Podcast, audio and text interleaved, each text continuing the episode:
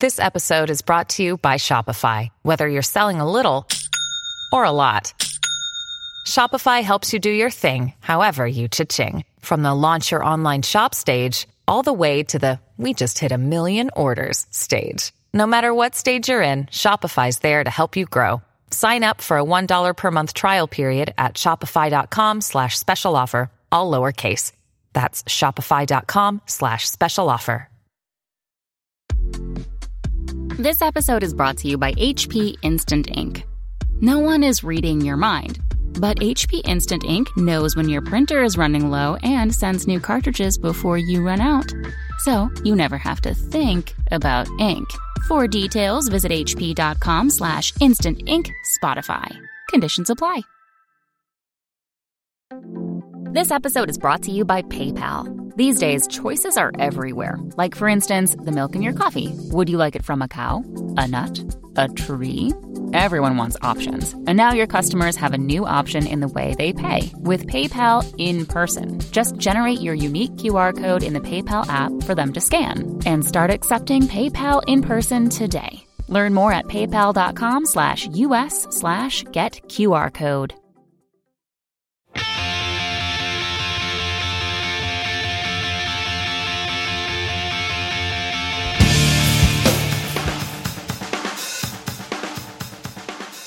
Welcome to episode 126 of the Washed Up Emo podcast. I am Tom Mullen from washedupemo.com. Today, we welcome Matt Pond.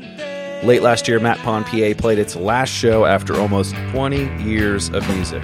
I'd always loved Matt Pond PA and wanted to find out more about him, his life, and where he sees the next phase of his music. Right now, the PA is gone, but the music continues. You can learn more at indreams.space. That's indreams.space. I want to thank everybody out there for your patience with the episodes or emailing you back or generally just being around. Personally, my life has been a little crazier with more travel, more work, and even more podcasts. I'm helping out podcasting for my day job, so it's been fun, but I've had to sacrifice washed up emo a little bit. So I hope you don't mind. To note, I live in New York City, and the rent requires me to have a job. So by all means, if you want to support my Patreon, I will quit tomorrow and do this full time. You just got to make the same amount that I make at the day job. So let me know. Uh, until then, we'll continue on. This is episode 126 of the Washed Up Emo podcast with Matt Pond. Struck brightly by the winter. The snow falls in silent, I can only follow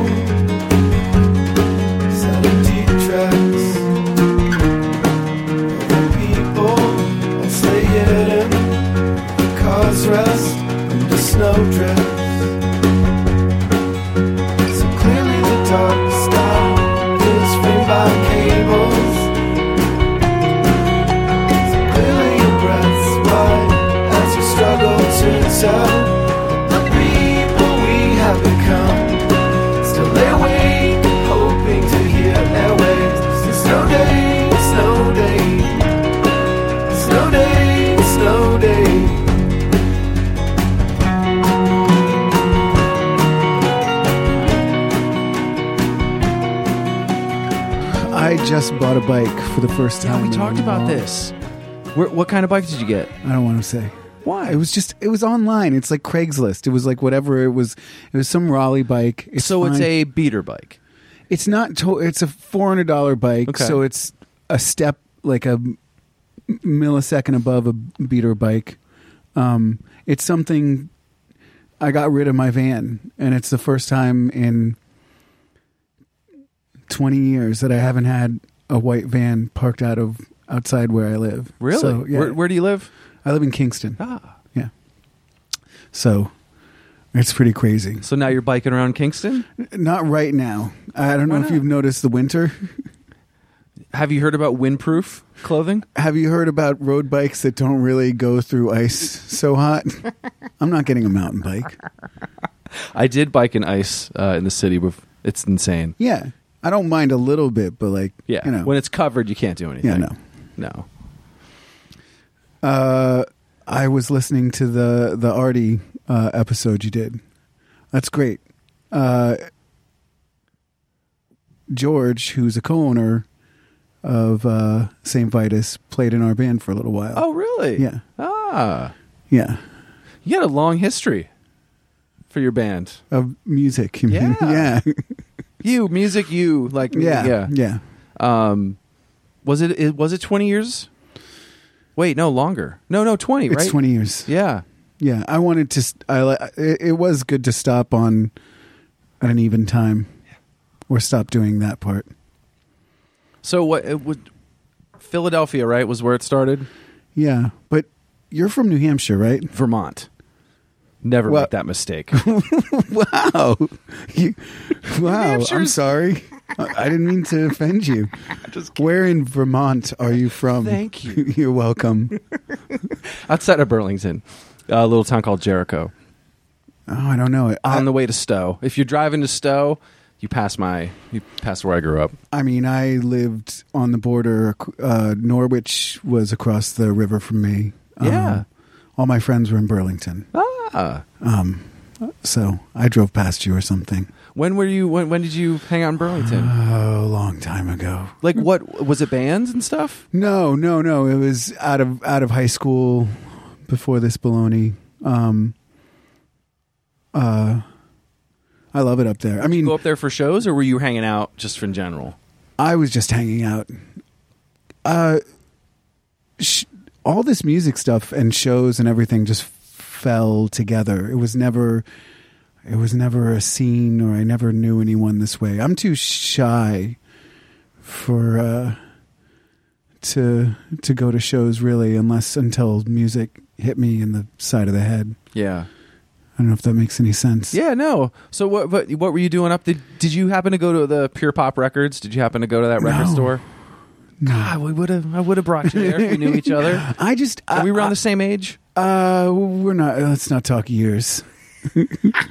let's talk. I'll figure it out by the Yeah, end. yeah. I'll figure it out. No, But no, Based no, on you what won't. bands you reference, I'll figure it out. Uh, I don't see. I don't. I, all right. Vermont, no, there's a huge rivalry. Trust me. Hanover's pretty conservative, so there wasn't a lot of. uh You had to really search. How did you find out about music? Um, when I was really young, uh, I asked my mom to get me the single of uh, John Waite "Missing You." Really? and she got me Swordfish Trombones my, by mistake by Tom Waits, and that and the Beatles just kind of blew the doors off my life, you know. So then I started just seeking things out on my own, just trying to listen as much as possible. How were you getting it? Was it friends? Was it mixtapes? Uh, just buying tapes that I liked the covers of. I mean, I didn't. We moved around so much. Having a friend was a, an exotic idea. Uh, Really? Yeah. what was why, why were you guys moving around so much? My parents loved uh, getting married and divorced, so both were married and divorced three times. wow. Both So- parents. Yeah, Oh my god. so it was a lot of uh, Were you places. at different people's? Like, were you at your dad's house and then your mom's house? No, I, was mo- I grew up with my mom grew up with mostly. mom. So uh, it was, and um, it was fine. It just was, you know, it it actually helps focusing on music, not having a lot of friends. so, so you would be in like a like. Would it be? Would it? Did that start in grade school, where you'd be in school for a couple years and then move, and Yeah. then have to start over? Yeah, I mean, we moved all over the place in New Hampshire, so it was interesting. So you, wait, you would know about the Shrine Bowl then, right? Quick, No. quick, quick aside. Really? No, Oh man, what's the Shrine Bowl? Shrine Bowl is like the best players from Vermont and New Hampshire play a football game. I don't know this. I It was a big deal. we played Vermont in Little League once. We won. What was your What was your uh, position? I was third base. Third base. Yeah. me too. Yeah, it was cool. I was, I was, Hot corner. Come on. yeah, I, I loved it. Um, and then uh, it was funny because the in the Artie podcast, he's like, then high school hit, and it was the Yeah. same thing for me. I was amazing. I could hit anything. I could catch anything, and then I could not. Yeah, I was. I think I once Babe Ruth hit. I couldn't do that. Like I was like, Oh yeah, no, yeah, that was the same thing. And I was into music at that time more, so I was like, I'm good. So, did you you were a skier then too? Probably. No. It was funny. A friend just posted a photo from the town I was born in, and it was showed a basketball hoop with about three feet of snow, and it brought me back to if it snowed, I would shovel the driveway to play basketball. Oh, that's but cool. also skiing was expensive. Yeah, it's wicked expensive. So my parents were didn't mean both to do that. teachers. Thanks for saying wicked, by the way. That makes me no. I encourage that. I it's we're we're in the the zone. it's probably the wrong zone. No, but like you, the I remember growing up and being like, "Wow, that's like expensive to go ski." And but you could like whatever. There was like a locals day or the smaller hill, but like going to Stowe or one of those fancy places, like nope. But cross country skied. Yeah, It's like the the poor man's skiing. yeah. I downhill skied for a little while, and we didn't have any money, so uh, I was made fun of by Massachusetts kids all the time. Oh, because of what you wore. because of my skis and what I, I wore. used to when I did, I wore jeans, but I would just wear long johns, and I'm like, I'm fine. And then kids will be like, "Where's your snow pants?" I'm like, I have jeans on. I'm fine. Yeah. No, you couldn't wear jeans. No Or jeans. slacks. I'd be like, or corduroys. I'd be like, I'm Cords. fine. Cords would work. Cords would work. that's cool. I think the, but that's you know the, I think that area, especially the New England part, like it just, it was close enough where you were exposed to other things. I just think it was it was slower back then. Obviously, you know, there wasn't the internet, there wasn't you know, it was just the I always felt being that far so so far north, you you got things like a year later than when they were like happening. Yeah, the the first the first kind of whispering around uh, of music that I heard that I started getting from friends was uh, which was you know larger than just finding music on my own um, was Dinosaur Jr. So that and that was like my next like eye opening. How did that happen? Like how did you find that? Just someone lent me a tape, you know. what uh, about it like hooked? I mean, it's like it was like it was like Neil Young, but but heavier and and uh you know, and I love Neil Young, but it was it just had a lot of energy and and uh and it felt raw and and those were the things that I wanted to do musically. I mean, and I didn't I didn't ever I I wrote songs by for myself and by myself and never showed them to anyone. So- Really? oh yeah. How come? Cuz they were bad. But you didn't want to share it with anybody? No, I mean maybe if I was drinking and there was a girl around, you know, which is even worse. That was worse. yeah. yeah, that's the worst. But uh, When did you start writing? I mean, probably in high school, but never showed anybody. And then So not even like a talent show thing or no, uh, no, no. So there's a there's, there's some girls out there that have heard your early material and that's it. Yeah, and they don't talk to me anymore, but that's know, I'm cool. just kidding.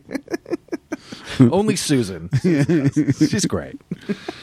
No, it's it's uh over time there have been girls from high school that have come to see me play later in life and that is a strange thing.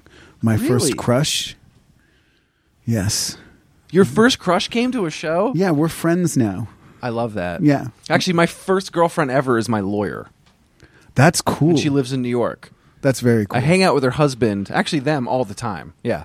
But it's weird like you she loves introducing us cuz she'll introduce her husband. This is my husband Matt, and then she's like this is my first boyfriend Tommy. and they like you can see him kind of like, "What? They just? So how did so she came to the show? She's come to a few. Uh it it's it's it was cool. I think we drank tequila and kissed as adults and so that's pretty strange. You know, it, that's as far as it went, which is probably for the best, but uh it is strange to uh yeah, over time and space I like on that. stage. Yeah. So then when did you start when did you start showing people? Did- was- it in school? Did you go to Uh, college? And I went. Yeah, I went to I went to Bard for a little while. Didn't graduate like most people that go to Bard. Um, and then moved to Philly because it was so cheap, and uh, and then just started playing music a little bit, and then realized that unless I named something after myself, I would have to always be uh, putting up with other people's opinions, which I don't mind opinions, but um, I like a dictatorship a little bit. yeah. When did you? When did you kind of say I'm going to do this? It was When pretty much Bard? N- no. I never. I mean, I still don't think that I'm doing this. I, I you know, and- Really? yeah. I mean, it doesn't feel. It, it, Even after this long? yeah. I mean, I don't think when we when we you know when things were at their you know when we were selling our most records or whatever, I still didn't kind of have any recognition of what was happening. I still was just as focused on you know I've got this song in my head. I've got to figure out how to get it out. Um, so it's never been. Um, I've never kind of looked at it as a as a as a thing, as a that's pretty articulate as a uh, a career or something I'm actually doing. I mean, it just seems so nebulous. When you moved to Philly, what were you doing for work? Or you? Nothing. I moved to Philly with two garbage bags. Uh, I just kind of was floating, and um, I moved furniture. I was good at it. My nickname was Struggles the Twig, but I was strong. I just worked with a lot of Russians. they made fun of me. I mean, I don't know. Yeah. So the so what else happened in Philly when you were? Was it finding people to play with? Was it writing more songs? What about what do you mean? Like the, the early days, like those first few. I mean, it was the good thing about Philly was it was so cheap. The bad thing about Philly is that it has kind of a uh, a Rocky mentality, which they can't have anymore. Yeah, they can't. They can't have a Rocky man. They won. They're the, they're winners. There's no underdogs anymore. But it was it's a big city with kind of a small town feel to it, which is good in some ways for for having a scene and for being supportive in a on a smaller level. I mean, there's amazing music from Philadelphia that people have never heard. You know.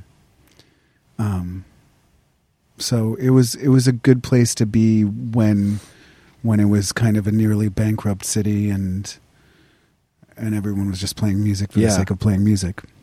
So for you was when did you start? Like again, like was it you start? You had to play out right at some point. Yeah, um I didn't think about it at first. I, you know, and I'm I'm still nervous to play a show. I still, you know, uh feel the you know, I I don't want to play badly. Um playing well is so it was um but I don't I don't remember that. I, I, I just made a lot of jokes and started just playing in front of people and I don't I can't really remember.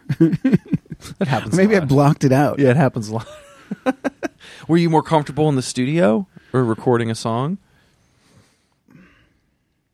Let me think about this.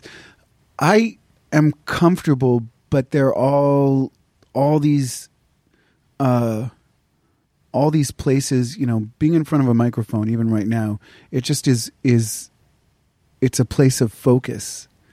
Um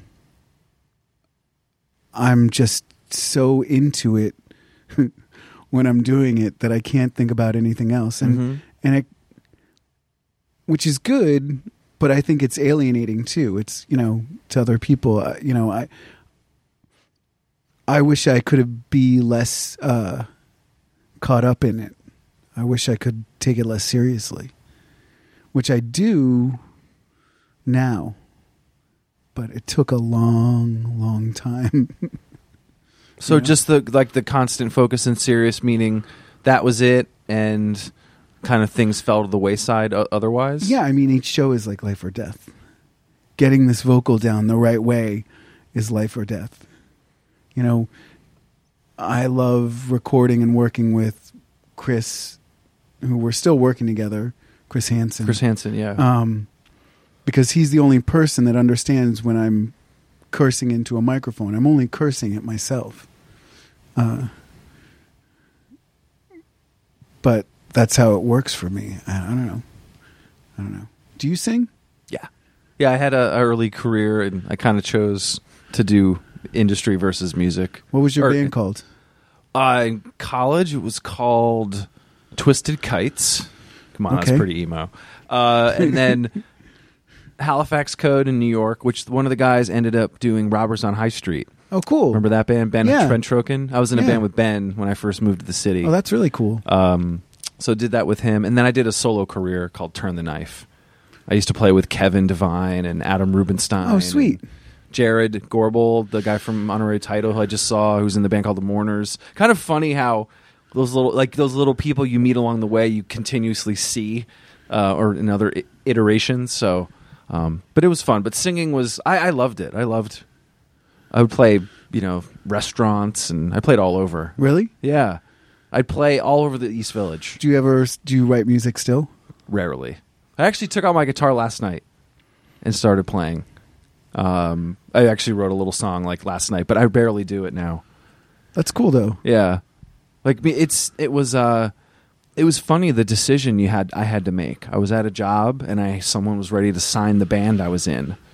And I decided to do the industry side because I didn't want the unknown of music. Like the the profession of doing it. I felt like I could be in the profession and do it. I didn't want to be like the music part of it.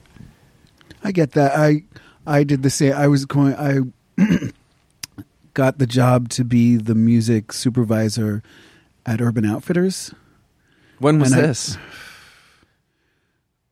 early two thousands, and I was like, no, I got to do this music thing, and I don't know if I made the right choice.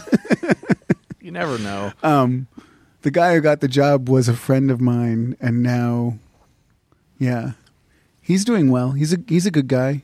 Um, What is he? Does he still work at Urban? yeah, yeah.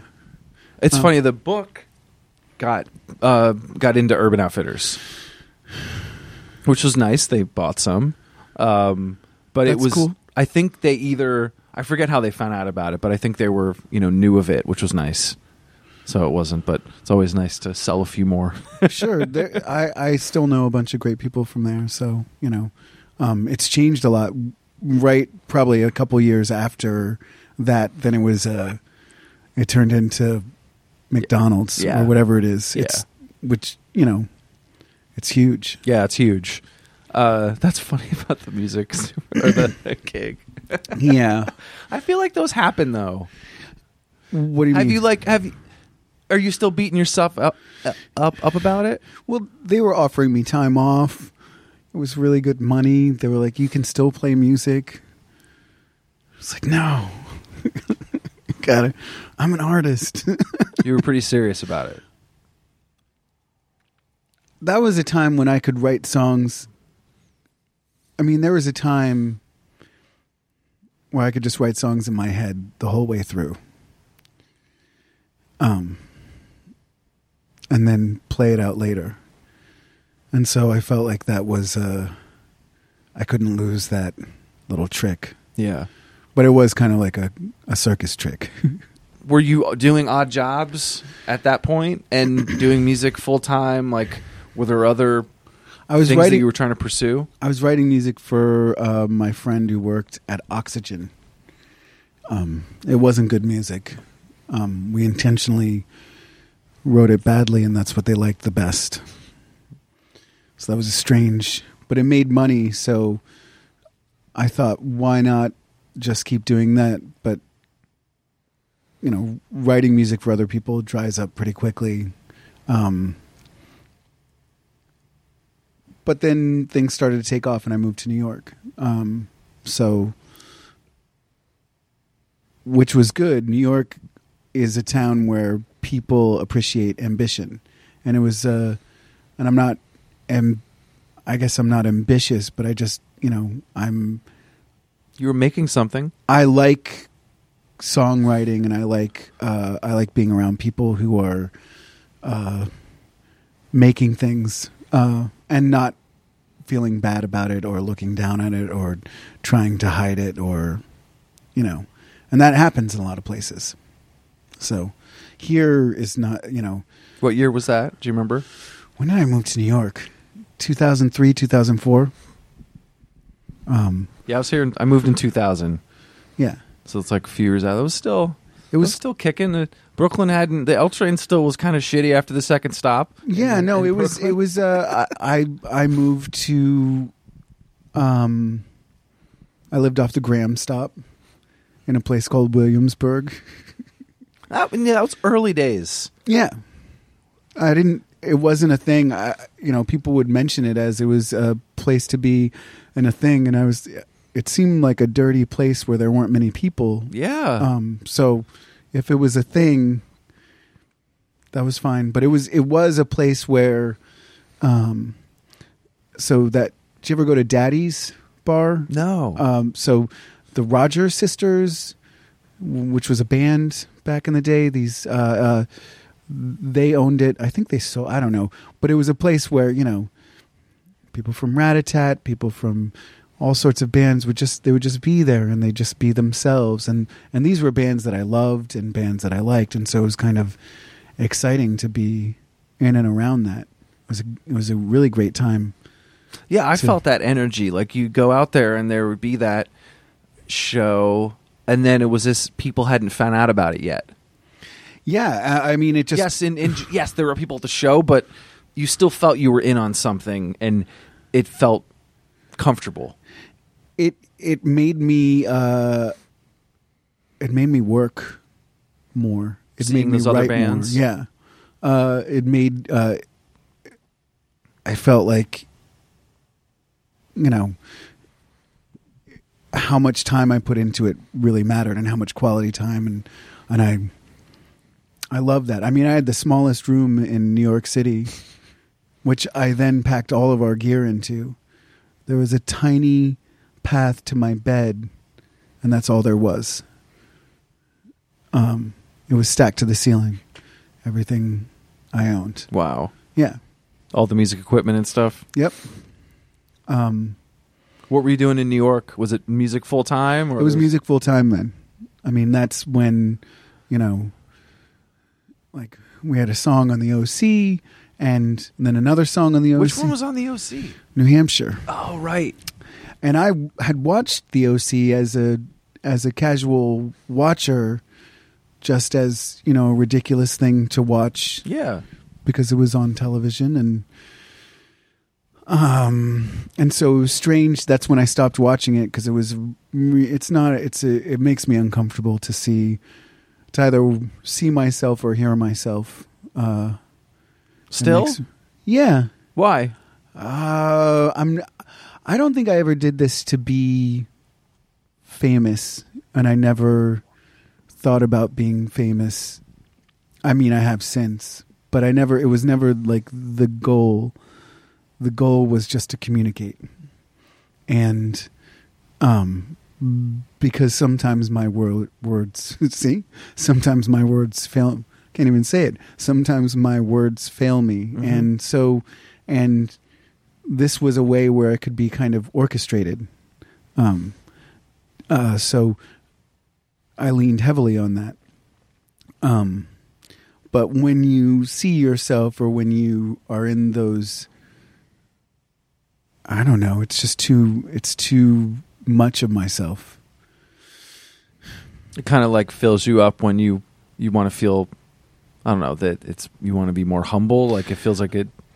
I mean, Is I, I can be. Uh, I don't have to be hum, humbling, humble. Uh, it just, it's like, uh, it's like hearing your voice recorded. I mean, at this point, you're probably used to it. Yeah, just a little bit. I'm not used to it, and I, I mean, I don't mind singing, but this whole uh, Talking thing. talking thing and then you know just you know communicating off the top of my head is not my favorite thing. It's I think I you know, I get too caught up in in a syllable or uh More of a planner. I'm a planner. I am too. I feel like that. I have my I have my notes. I've got you know the I can't just go into a meeting and have it all in my head. I have to have everything and what might happen and here's my notes for this and reminding myself. But uh, I think there's I think for music, like it's kind of I think like that. Like you're planning your music. I think of sometimes. I mean, yeah, the whole the whole each album is a concept that's only, you know, conceptual to me before while making it and then even after a lot of the time. But I'm okay with that, you know. If someone wants to uncover it, they can find it. Um but yeah, and which goes which leads me to, you know, I don't think I don't think my game was ever tight just because I couldn't be sharp enough to make a girl laugh in a bar. There was recently a thing about Union Pool, how it was like this. oh this. God, that was a was that New York Times, right? I I can't remember where but it was, was. yeah talking about how it was like a place to do and it was. It was only. It was you know a jog away from my house, but it was always a stuttering, stammering place of failure for me, which is cool. You know, I hung out with friends, um, and then badly flirted. but it was that place. Like everyone knew it back then. Everyone would say, "Let's go here to do this." What do you remember about those early 2000s in Williamsburg and those bands and just I mean it was a f- I think I was a fun time to kind of feel something happening that people were taking notice of. It was it was fun. It was it felt really did feel electric. It did feel, you know, the whole city to me felt like there was possibility. And so I mean, I just we just stayed up all night long all the time. Um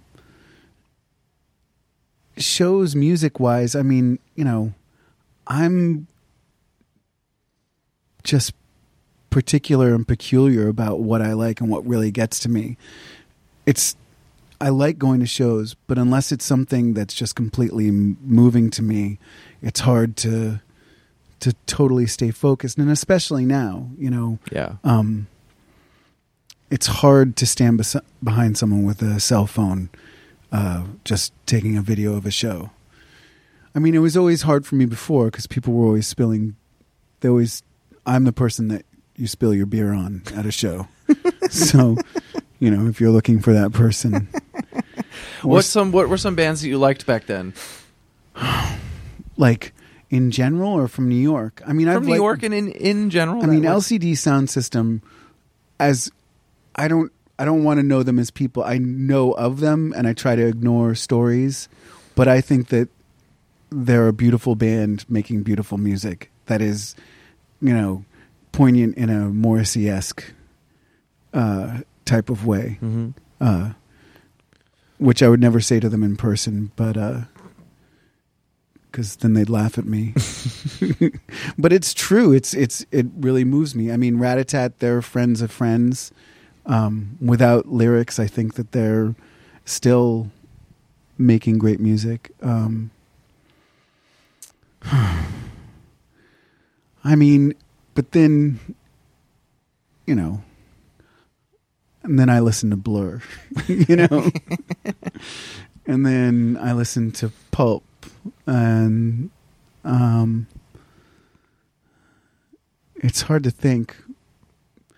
I think I just tried to overhear or be around people that were making things, whether it was music or whether it was just, you know, um, I mean, back then artists could afford to live in the city. Yeah. So it was, there you were was just kind just, of taking it all in. yeah. I mean, I, I, again, shows for me can get awkward unless it's my favorite thing of all time. So the Um, whole schmooze thing and hanging out and I'm terrible at it. You know, even at my own shows, yeah. I, you know, I want to play well and I don't want to get and I just I get I get lost if I'm talking to too many people. I don't know. I mean, it's overwhelming. Yeah, I get easily overwhelmed. yeah. But the I think for the music part that you've I mean, you've made a lot of music. I mean, that's the that's the part I I That's great. Yeah, I mean, I I love it. I always feel like you know, once I'm done with an album, I can see it for what it isn't, and then I kind of I want to move on. With all the music that I've made, you know, since the beginning and under my name, I think whether or not I did it, I didn't. Do, I mean, I did it as perfectly as I could do it, but I said everything I needed to say in that from that voice And then you move on, right? and then you move on and then you you know it's good to know when to say enough i think. I mean i definitely after a few kind of uh dust ups with some people wanted to take everything into my own hands do every part of it to know that whole thing. So it was almost like i started i ended where i started and i wanted to do that. Um because when i started I, I you know i i think i took things for granted. You know people bought records when i started. And and people you know just can't went to shows for the sake of going to shows. I don't think that that's true anymore. I mean even i did. And uh now people want to go to festivals which is fine but it's not a it's not the same thing. It's not you know a focused community based uh experience. Um so um I wanted to do I wanted to finish that way and I wanted to do it yeah with with in complete control. But yeah I I've that's I'm trying to find a new voice now which is one of the hardest things I've ever done. I, I like the searching part but it is kind of like um it's like being like in an isolation tank.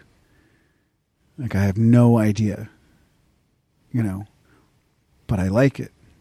I mean if i do it um if i do it in a way that i like i'm going to be excited. If i don't i just die but either in either in either way i probably just die. But but you're trying it. yeah uh, it's it's just it's it's very different. There's not you know the whole world of music is different. I don't know if you know that. Yes. i mean geez we had someone asking us about record sales this year and i'm like i don't even i think that that's almost irrelevant except for heavy hitters or top players. Uh, i don't think anyone really sells that many records. Um, it's fun to sell records but it's not something it's not a it's not a gauge or a way of looking at things or it's not it's becoming a it's becoming less and less uh, relevant to to making music. Mm-hmm. um I feel like there's a lot more work that the I know I, I go I've mentioned this a lot, but it's like that you had an email on your CD, if that. You might have had a, just an address, and then it kind of moved into where it was a MySpace thing or a PureVolume, and you start kind of adding these things you have to do, and now everything is so splintered that some of your fans are just on Snapchat, some of them are only on Instagram, but then maybe they do Twitter, and it's it's like you, it's somehow you're trying to give a message and each of those things have a different way of doing things. Your email is different. Some people only do email and you're almost it just seems like it's it's it's a lot more than just putting music down and you know throwing it up on bandcamp. There's like more to do to remind people and to get people to pay attention. In a certain sense, I think that uh, I think that's true, but I think that I don't know. I don't think people are even paying attention to the things to to even the social media means or the emails or anything. I don't know what it is now. Maybe it's going back to people are going to start searching again, but I feel like it's just become so Just the noise it's just a lot of noise. Yeah. Um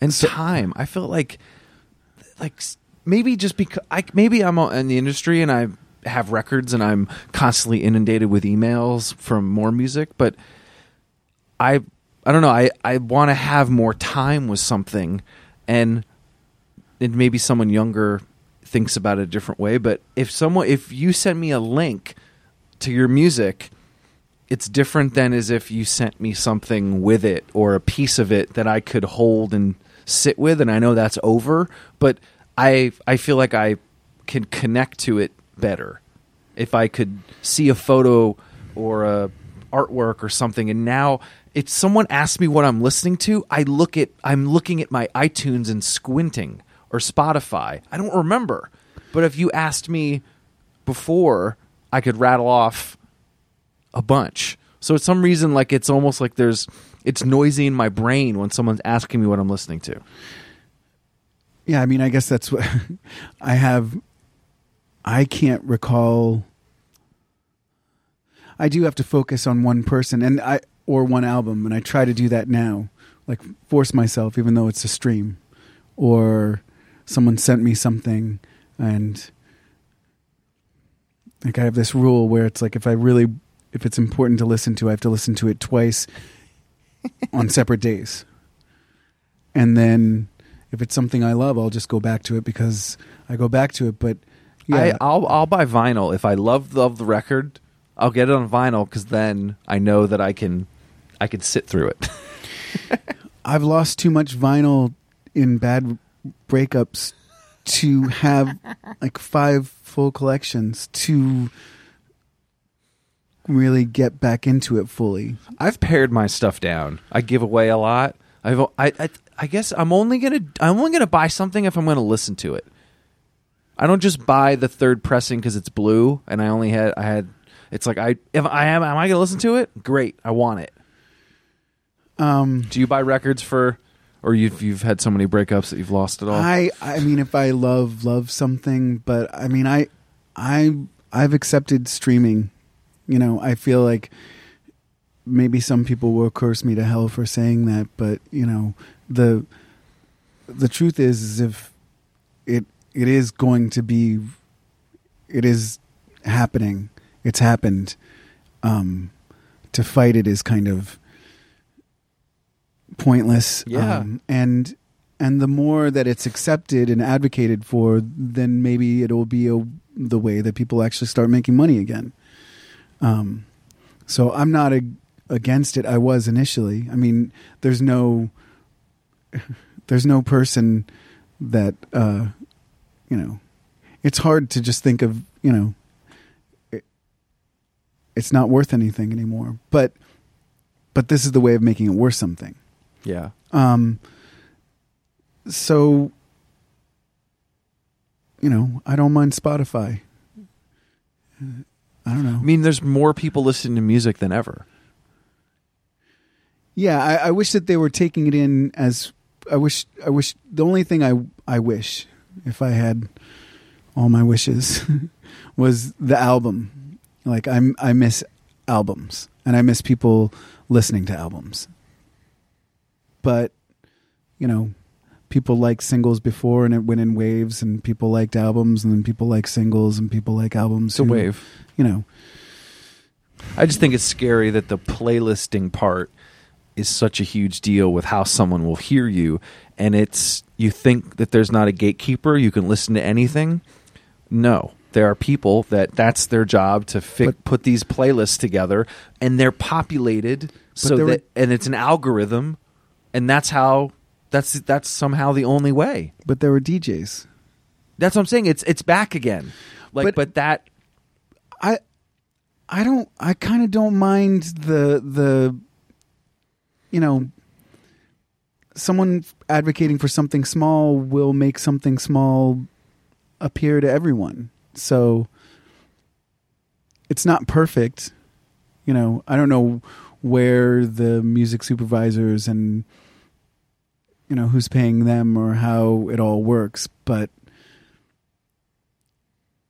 it it is you know it is just a part of it. I don't I I, don't. I, I just hope people the the whole search part where there was a there was this there was whatever was on I always felt whatever was on the radio I knew there was more. And I knew that there was a way to find it. And that was always a feeling.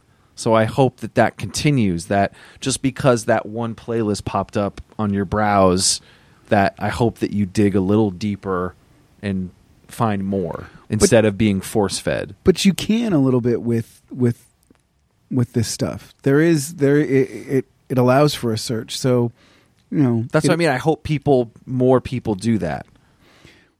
I, I think that I think that people will. I'm not the most uh, optimistic person about humanity every single second of life, but I think that people, I I do think that the inundation of uh, social media and the advertising and the uh, desire to get attention is pushing people into their own. I mean, I don't I don't do I've never been good at I've never been a social media person. And maybe that's part of my you know whatever. Like I, I I'm just not going to spend. So you tweeted at me yesterday and I don't see it for like 20 hours. I'm just not I should I guess I should have my notifications on or I don't. but I, I if I get sucked into that, then I'm not doing something else, and I can't I can't jump in and out so easily. It's like you know. I try to as fast as possible, but in a kind of a hurried way where it's, you know, like I'm, you know, Well, no, it's kind of like I mean, at, at, like a job. I forget what the stat is. Some some someone will know that's listening. There's like a stat like if you're doing something and you're in the middle of something and someone comes by and asks you something separate and you have to go back, it takes a certain amount of time to like get back in. And there's like that. I think that same thing with social media. Like you were doing something, you you need a little hit, so you do it instead of doing that thing. It just it, it there's no f- like the focus part. I feel Yeah. like is hard. I mean, I, it's it's hard for me. It it's hard. It's hard just to sit down and, and try to write for the sake of writing enough before all this baloney, and now I don't know. Sometimes it sometimes it seems natural, but most of the time it's it's a little bit like. And then there are just people that are there, that are always there. You can see them always there and, and I don't I can't I just can't do that. I mean and and some people do it well.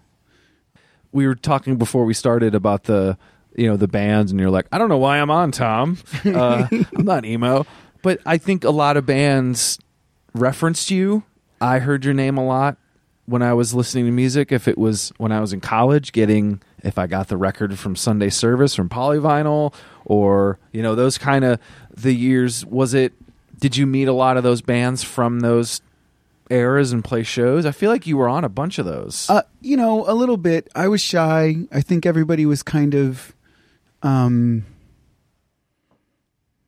everyone was focused. Uh, you know, I don't want to say anything. I, I neither want to insult myself. I don't think I've always been great, especially in the beginning, trying to figure things out as a person. I don't think everyone else has always been great. There is weird, as much as there is a scene, there's weird competition between bands. Sometimes it feels like a talent show. Um, I don't hold it against anyone. As I, I know what you mean. There's like a, there's only so many slots. Yeah. Or I don't think that that's true. I think that that's the way. Now, Or like the pop, like the where what people are thinking. Like I want to be that popular where Right.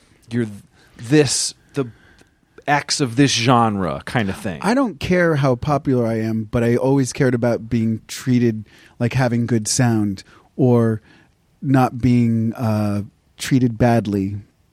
So which most venues and like to do. Uh, Yeah. So that's where I was a little bit feisty. Um, Were there bands that you liked from maybe the late '90s or 2000s that from I mean- that from that world? I Sunny Day Real Estate in this in this realm of of of in in the realm of music that Like punk, you know, the hard, like if it was, you know, post hardcore, hardcore emo. That, but that it was kinda- it was Sunny Day Real Estate that I and still to this point I love Jeremy Enigk's new album. that's a um, great record. I'm you know I would actually be nervous to meet him, uh, which is weird. I'm nervous to meet like heroes. yeah, but I, I think he's a great musician and great songwriter, and I like the way that he's he seems distant and doesn't doesn't kind of play the game and does it and still is doing it, you know. So that would be the the arc. yeah. I just have to write better songs. Were you? Did you? Did you feel that you were associated with it by accident? And because I feel like there were a I mean, lot I of people about- that would. I just again, this is not. This ain't a. This isn't a slight or a. No, no. com- It's more of just like you were in those. You were mentioned in that list of bands, and it was kind of a. And I liked how it was more indie because I had other friends that liked indie rock, and you know, it was like a bridge band almost. I mean, it worked on the polyvinyl samplers. I would listen to the whole thing and be like, "We have our place on here." Um, was I a huge fan of the other bands? You know, not huge. I respected them, but you know, it made sense. It didn't. That isn't a part that bothered me. I mean, I still like the people at Polyvinyl. I still think that they're doing a great job. They uh, they helped with the book, by the way. Oh, cool. Yeah, I sh- they did fulfillment. I shipped them the the books, and they did all the fulfillment because I told Matt, I said, I don't have any room for these books in my apartment. Oh, that's cool. There's plenty of room in Champaign. There's plenty of room in Champaign. Yeah. Um, But kind of, in his whole mantra when he was on the podcast is like, do do right for the band. I probably should have kept putting records out with polyvinyl uh, because they were. Um, it was pretty straight up, and I, you know, I made a few errors. uh, but then again, I don't mind any of the errors I've made because out of errors, I finished records on my own. You know, with with struggling, I was always like, you know, I would always find songs. So it never in the things that didn't go exactly the way that I wanted them to, they got better. I don't mean to sound like uh, a hippie, um, um, but you know, it it all makes sense. You know, um, Do you have any favorites from your discography? oh, Like- I don't like to think about it like. See, that. I love that. I love talking to you because you can't stand to look back. I mean, I just want to move forward. You know, the the the point is, is You're like all the people I have to work with, um, which is great. But it's like the what? What about? What about if someone like? Is it hard for you to play older songs at a show? not with the right people. You know, I there's there's a large there was a large group of people that I'll I'll play with, and and if they're if they're into it, and if you get the right band cooking, and you're on tour, then it's it's great. You know, um, I mean, it all depends. You, songs come to life in different ways and mean different things all the time. And the the problem is, is like you know, if I'm going to play the song, I have to mean it.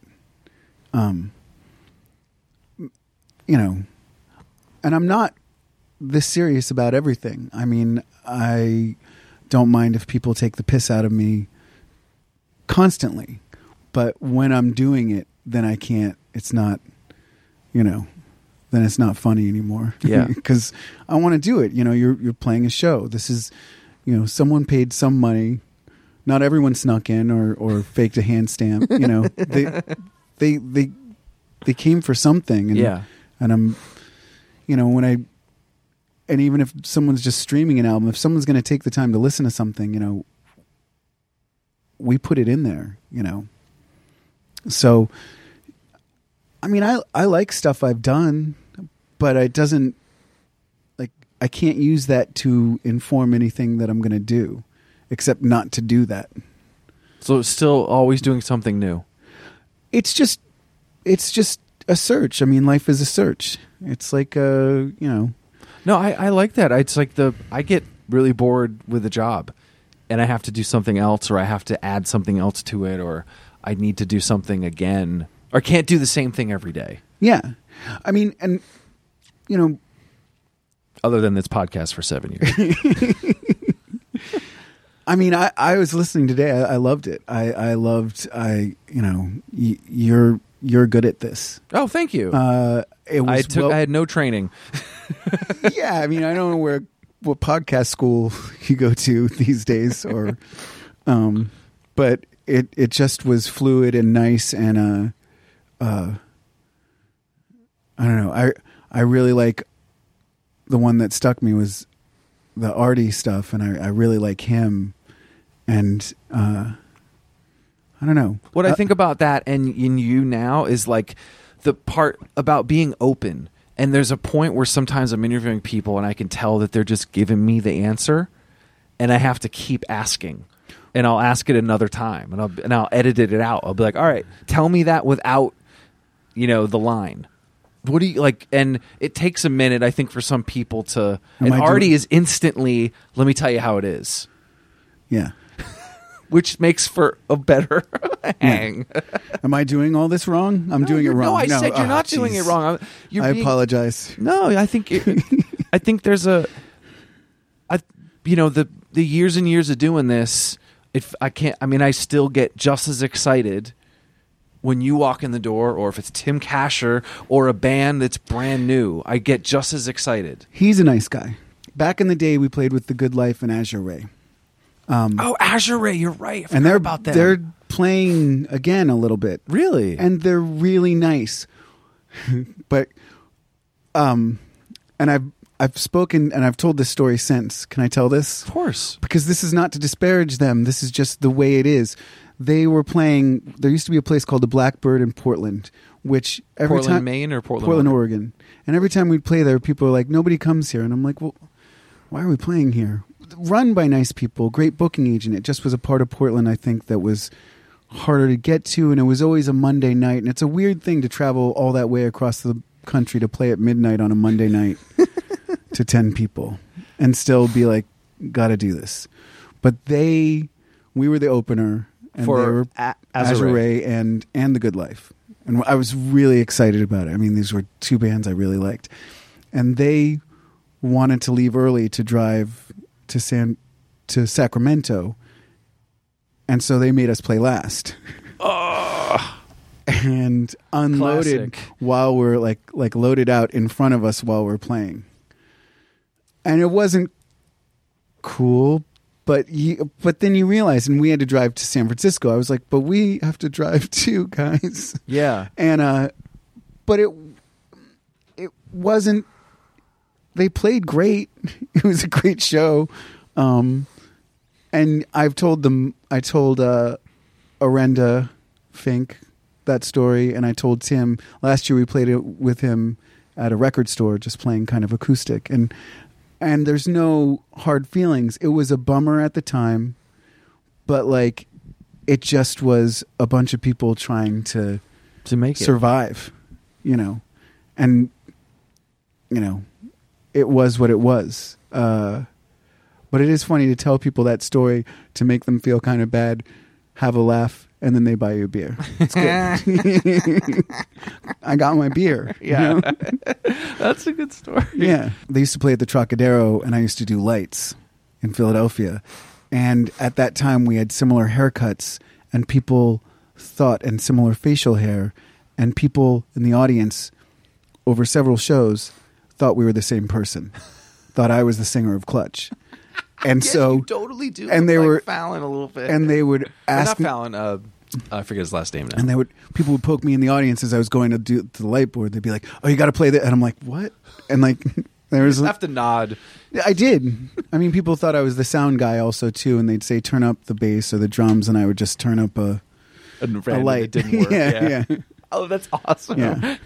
All of a sudden, they see the strobe light turn on. You you you drop the PA, correct? I don't. I'm not. I don't want to use my name anymore for anything. That's what it was.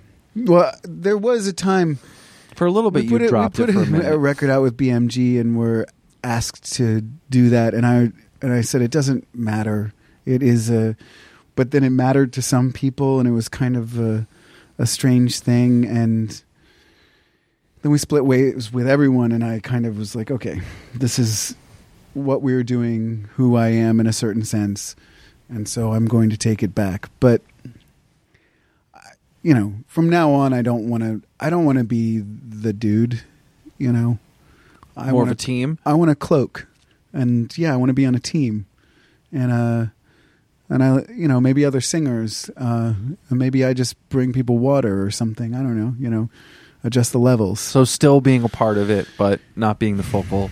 I, I love writing songs, but I don't want to be. It put me in a position of having to be a dictator, even even though, as much as I brought that on myself, it's it's hard to to get people to to play and show up, and even when you're paying them, you know. So, you know, when we pull up to a gas pump now, it's like everybody's got to pitch in. Yeah, probably feels good. Yeah, I mean, I don't know if I'm going to pull up to any more gas pumps, but I mean, I sold my van. Yeah, you sold your van. I have you a bike. Well, they do have the air pump at the gas station, so you'll do that. yeah, but they don't. They usually don't charge. Do they charge? No. Okay. I mean, it might be a quarter. I can afford that. Yeah, you can afford. yeah, I can afford a quarter. but I, you know, I just don't. I don't think it's. It wasn't healthy for me to constantly be rounding everything up. You know, and and it was, you know, of course, Chris Hansen has done probably as much work as I have, um, probably more.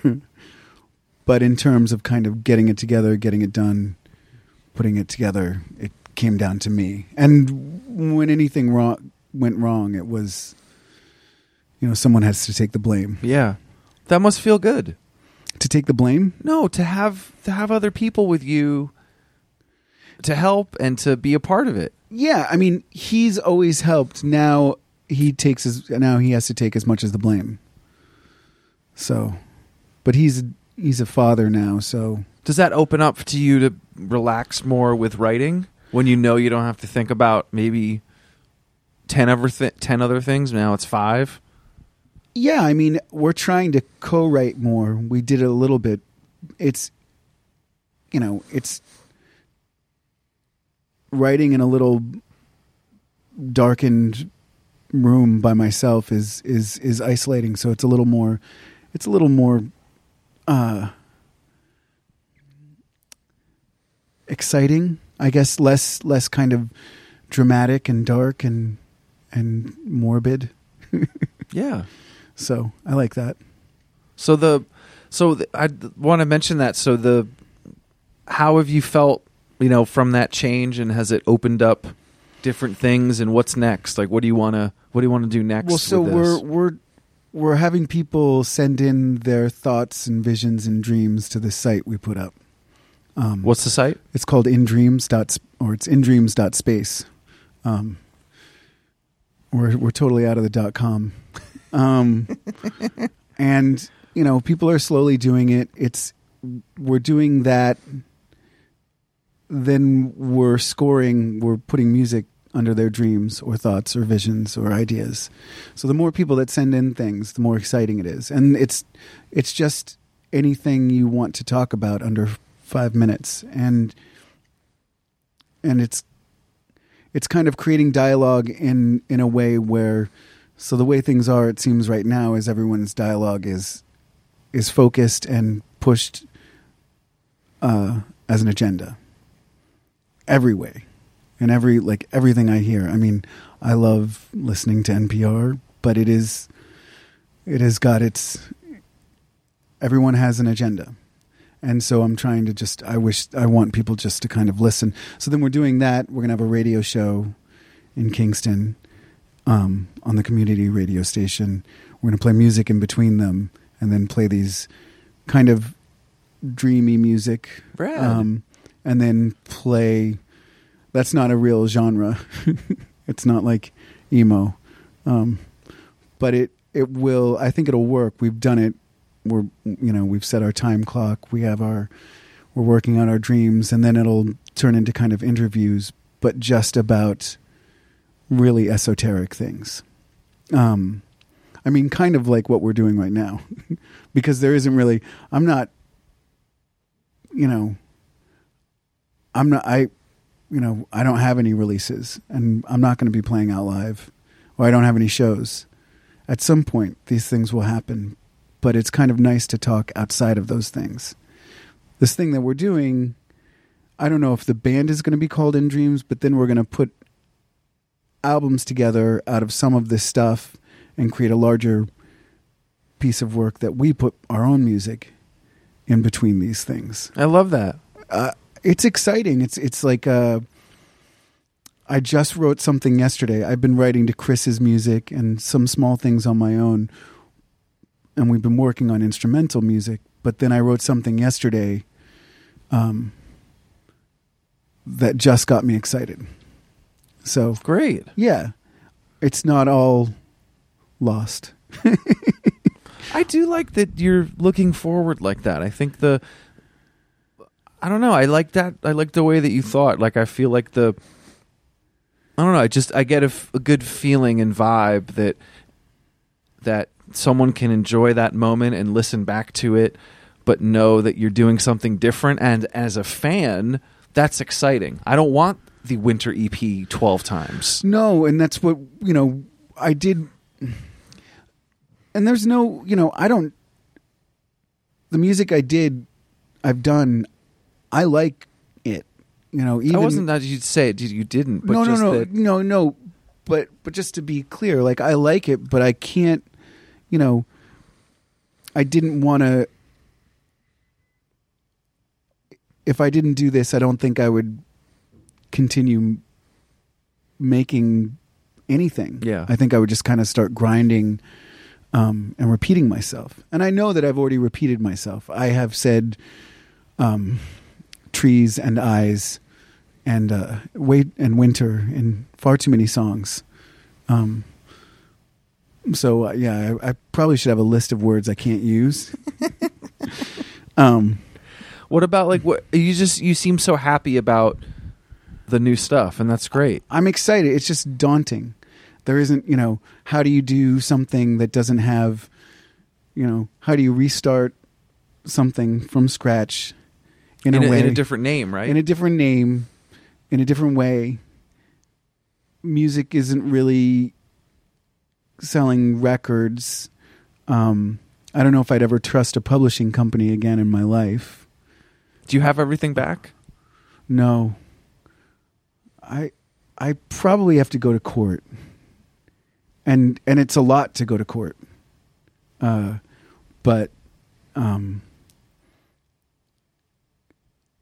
I have some back. I have some stuff. I've gotten some stuff back, but you know, there's some of these places don't care. You know. So and I don't mind a fight but fighting is hard and it kind of it it is distracting to making something and it's kind of if we do have souls it's soul crushing Because there's no closure to it. yeah but at some point there will be a sternly worded l- letter and then that and once you send a sternly worded letter you have to follow it up Yeah. and it's it's just when to send that's you know When to hit send. when to well it's when to uh when to pay someone two thousand dollars for a sternly worded letter to get oh yeah to you're right yeah to pay to get the real Yeah. letter yeah um do you um i was gonna say some of the stuff when i'm listening to your music I wish it was instrumental because I love when you do the instrumental little breaks or like the sonically, and I, I love it as a headphone song. So you hate my voice. No, I'm saying there's no. I like the. There's like a. I love it on headphones. No, that's 'Cause I what- think there's some really. And I like that it's like it, there's these like beautiful little like. I don't know. It's like it doesn't happen. It happens once in a song, and sometimes I love that where it's like a little piece where I can tell that it's different and it doesn't happen again. It wants me to listen to it again. Does that make sense? Yeah. So I wasn't saying I I don't want you to sing it. Just like you're putting these moments in that makes me want to listen to it again. it's that's okay, even if you don't want to hear me sing. But I like what we're doing is more instrumental now. One thing, and and another thing, just to be, uh, Chris probably made that one moment a lot of Really? the time. Uh, the problem with both of us, the problem why we like each other and why we are probably shouldn't be working together is we jam too much stuff in. So, you know, when we did the Dark Leaves, there were, you know, the track count was like a few hundred per song. Wow. Um, and that was just unnecessary. But we're like, just one more guitar, just one more guitar playing the same thing, and then bury it deep in the mix. Totally pointless. No one will hear that except for us. And you know, we we have done this stuff for ourselves. Um, we made that album and many other albums in a strange, weird cabin, you know, way too isolated and, uh, you know, way too many tracks. but it's fun, Yeah. you know. Is there anything else you're happy about right now? Uh, I I really don't like this winter. So I said happy.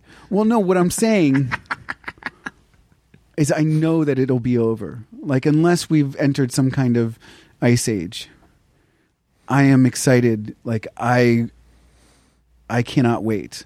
And I we grew up in the cold. We did. We know cold better than anybody or as well as anybody. Yeah. And and yet uh I have no patience for it. And so the things that I guess Yeah, that was the wrong answer. Why?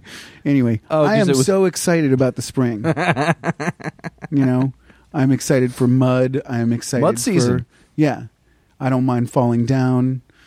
I want to see. Uh, I want to see some grass growing. I want to see some leaves on some trees. I cannot wait. Yeah. I was working on this song, and then um, I was freaking out because I was like, I want to get this stuff down, just this little melody down, and then there wasn't time to get down here and to row. I have a rowing machine, so I was like rowing and humming into my phone at the same time. Because of this fucking interview. Yeah, but it was exciting. it was it was you know, it's something no one can ever hear, but it's one of like a few thousand voice memos in my phone that I go back to and I go, what So you have to. if I don't something? Yeah, I, I'll lose my mind. I mean, it's it's either that's why I got a bike to break it up so that something else can happen, but I'm not good on the bike. I'm not a I'm not a strong bicycler. Um, I can row on a machine, and I can uh, run, but I needed one other thing. Soon, weights start again. You know, you got, Spring will be here. spring will be here. you know, rolling around is going to be another activity. I can't wait for rolling around. Anything else you want to mention? No, I mean, I, I am excited about the in dreams thing. I am excited. Uh, It is like, it it's just daunting. Like starting again, starting for nothing. It does feel like the beginning because in the beginning I never thought there would be money. There was a You little You just money. did it. You just did it. But you know, I'm not a behind I'm not a teenager. it's it's different, Yeah. you know. Well, I, I wish you luck, man. Well, I appreciate it. I appreciate you uh, having me do this too. Hell yeah. Yeah. Did you have fun? Of course. I mean, I, I'm sweating a little bit. but- Why? God, I don't know. You know, this microphone. It's just I let- me. I don't. I'm just a nobody. I'm a fucking nobody. you got a nice place here. Look at the view. I love it. New York City, bright lights, big city. I know.